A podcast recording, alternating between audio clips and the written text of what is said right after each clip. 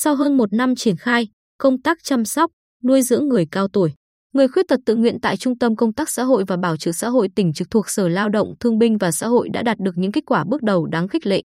Đó là chia sẻ của chị Ngô Thị Hoa ở huyện Tuy Phước khi kể chuyện về người em chồng đáng thương NHT chị cho biết. Sau khi bị tai biến, sức khỏe của anh T sụt giảm hẳn, cả ngày hầu như chỉ ngồi một chỗ. Vợ chồng chị đi làm cả ngày, không có thời gian nói chuyện với em. Chị Hoa kể, hai vợ chồng từng chăn trở rất nhiều trước khi quyết định đưa em đến Trung tâm Công tác Xã hội và Bảo trợ Xã hội CTXH và BTXH tỉnh.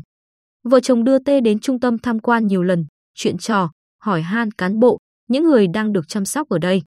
Thấy yên tâm, biết em mình cũng thích, thì mặc ai lời ra tiếng vào, hai vợ chồng vững tin em đã tìm được môi trường sống, có được sự chăm sóc phù hợp nhất. Anh T vào đây từ ngày 30 tháng 6 năm 2022, mới 7 tháng mà có da có thịt, trắng và hồng hào hơn, chân đã bước đi được nhiều bước.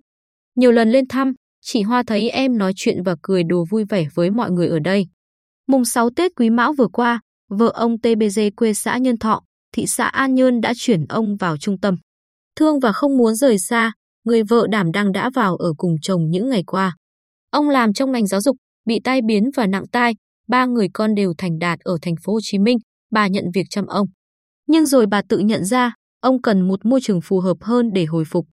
Mới mấy ngày, bà thấy ông khang khác, nhờ cán bộ, nhân viên và cả những người ở trung tâm có nhiều kinh nghiệm, hiểu tâm lý và chăm sóc ông tốt hơn. Bản thân bà cũng bớt nhọc nhằn, có thời gian chuyện trò với chồng nhiều hơn.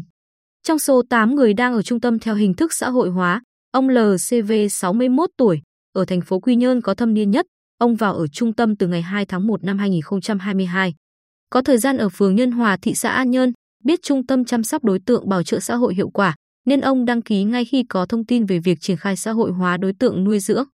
Là dân lái xe đường dài, trục chặt với vợ, không muốn vướng bận con cái, vào đây an dưỡng tuổi già theo ông là phù hợp hơn cả. Ông V trò chuyện, tôi thấy hài lòng, mong muốn ở đây đến cuối cuộc đời.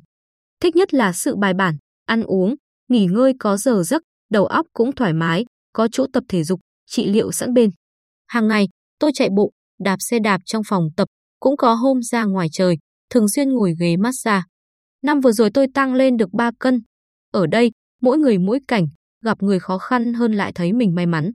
Theo ông Phan Đình Nhiệp, Giám đốc Trung tâm CTXH và BTXH tỉnh, công tác nuôi dưỡng người cao tuổi, người khuyết tật tự nguyện do đơn vị triển khai nằm trong đề án thí điểm được Ủy ban Nhân dân tỉnh thông qua, dành cho người cao tuổi, người khuyết tật không thuộc đối tượng bảo trợ xã hội, có hộ khẩu thường trú tại Bình Định, có nhu cầu sống tại cơ sở.